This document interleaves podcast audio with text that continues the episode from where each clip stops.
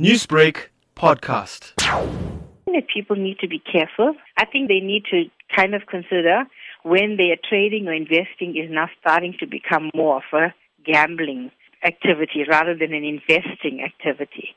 And then I think people need to know themselves quite well. So there's different kinds of personalities that would be more kind of susceptible to addiction and that kind of thing. For example, a person who has an obsessive personality may become more easily addicted to an activity or behavior. So they need to know themselves.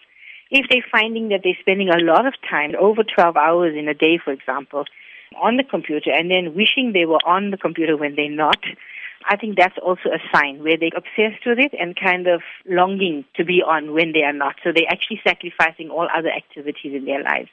I think it's also important for people to know that addictions in general, they manifest in the same way.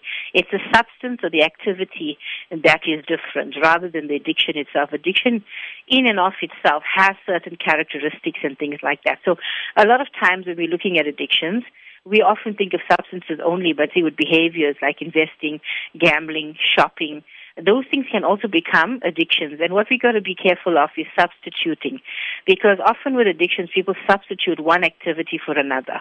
So I think a person needs to look at rather the characteristics that are going in. For example, am I obsessing about it? Am I sacrificing my relationships? That kind of thing. In order to assess whether their uh, investing behavior has become out of control.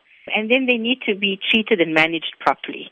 Uh, because with addictions, you need to be able to manage and assess properly so that you don't constantly feed the addiction. So if you substitute from one addiction to another, you're still feeding the actual addiction, which will still have that kind of an effect on your life.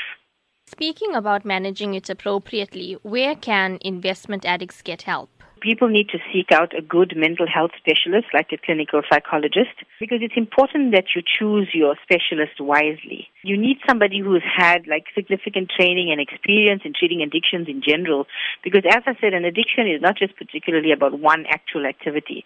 Addiction in and of itself is something, and you can be addicted to different things. So people tend to kind of adopt an addicted personality.